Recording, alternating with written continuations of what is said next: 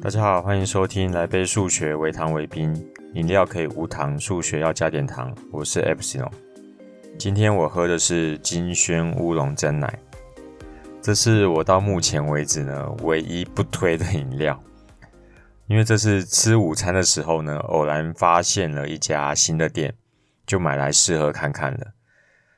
嗯，要形容口感的话，有点像是饮冰式茶级的奶绿。然后再加上珍珠，而且还偏甜，然后一杯要价六十五元，CP 值真的非常的低。那另外我还在从同一家店点了一杯鸳鸯奶茶，也很不推。嗯，如果想要知道这家店的饮料名称呢，欢迎私讯我。那之后想要我们试喝哪一家饮料，也欢迎留言告诉我们。如果觉得节目内容还不错，欢迎大家请我喝杯饮料，让我可以继续和你聊聊数学。今天是二零二零年的十二月七号，这礼拜的十二月十一号是德国物理学家和数学家 Max Born 的生日。Max 就是最大值的那个 Max，Born 就是出生的那个 Born。那他在二十二岁的时候就在哥根廷大学。认识了几位有名的数学家，包含克莱因和希尔伯特。这个希尔伯特呢，就是后来提出希尔伯特的二十三个问题的那位数学家。但是，Born 后来的兴趣转往物理，也结识了爱因斯坦，两人成为了一生的挚友。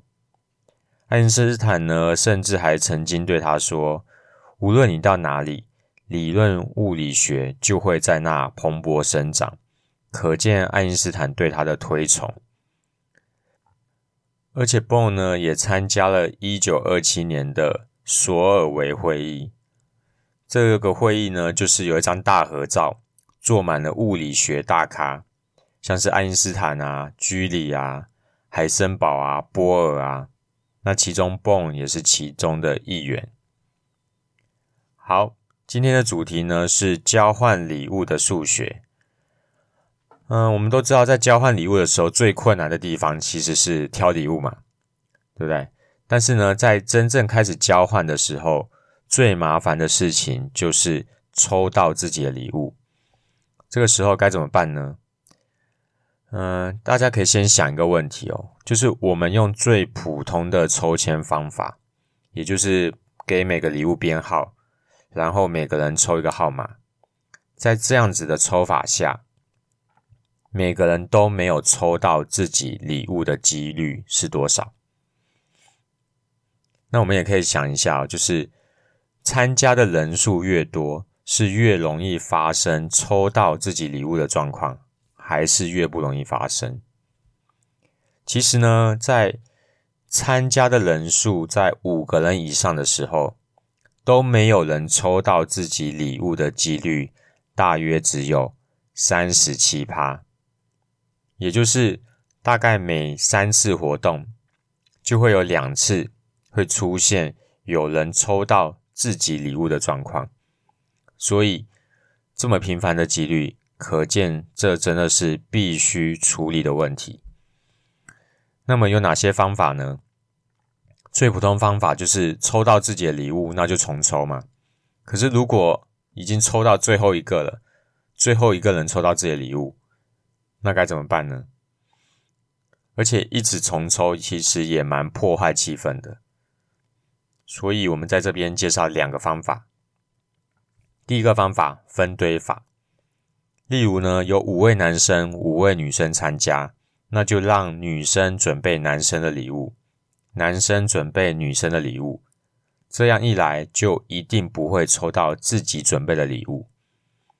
也可以用地区来分，例如分成桃园人、新竹人、苗栗人，然后再互相准备礼物。但是缺点就是每一堆的人一定要一样多，不然就不能这样准备了。而且呢，你同一堆的人呢，就一定不会抽到彼此的礼物。那第二个方法叫做错位排序，简单来说呢，就是让一号送二号，二号送三号，三号送四号，以此类推。那我接下来只要抽出号码，每个人呢都会送给另外一个人，就一定不会送给自己。这样就解决了前面那个麻烦的问题。但也有个缺点，就是没有办法和某个人互送。哦，这个应该算缺点吧。OK，那这两种方法呢，都可以解决抽到自己礼物的这个问题。至于要用哪用哪一个方法呢？各位可以自己决定。另外，我还在网络上看到一个方法，叫做血芯交换礼物，就是呢，先抽签决定挑礼物的顺序。然后把礼物集中在中间，围成一圈。那第一个人呢，随机拆一个礼物，然后他随便挑一个礼物，然后拆开来给大家看。那接下来第二个人呢，就是有两个选择，他可以决定呢要拿走第一个人的礼物，或者再从礼物堆里选新的礼物。那假如他第前一位被抢走，你你。已经被抢走的话，那你就要继续挑一份新的礼物拆开来，以此类推。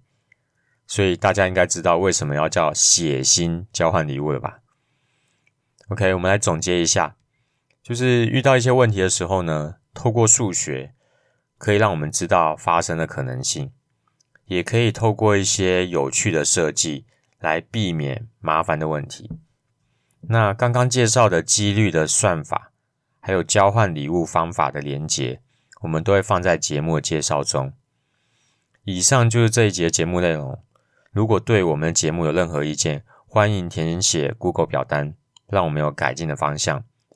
感谢您的收听，我们下礼拜一见喽，拜拜。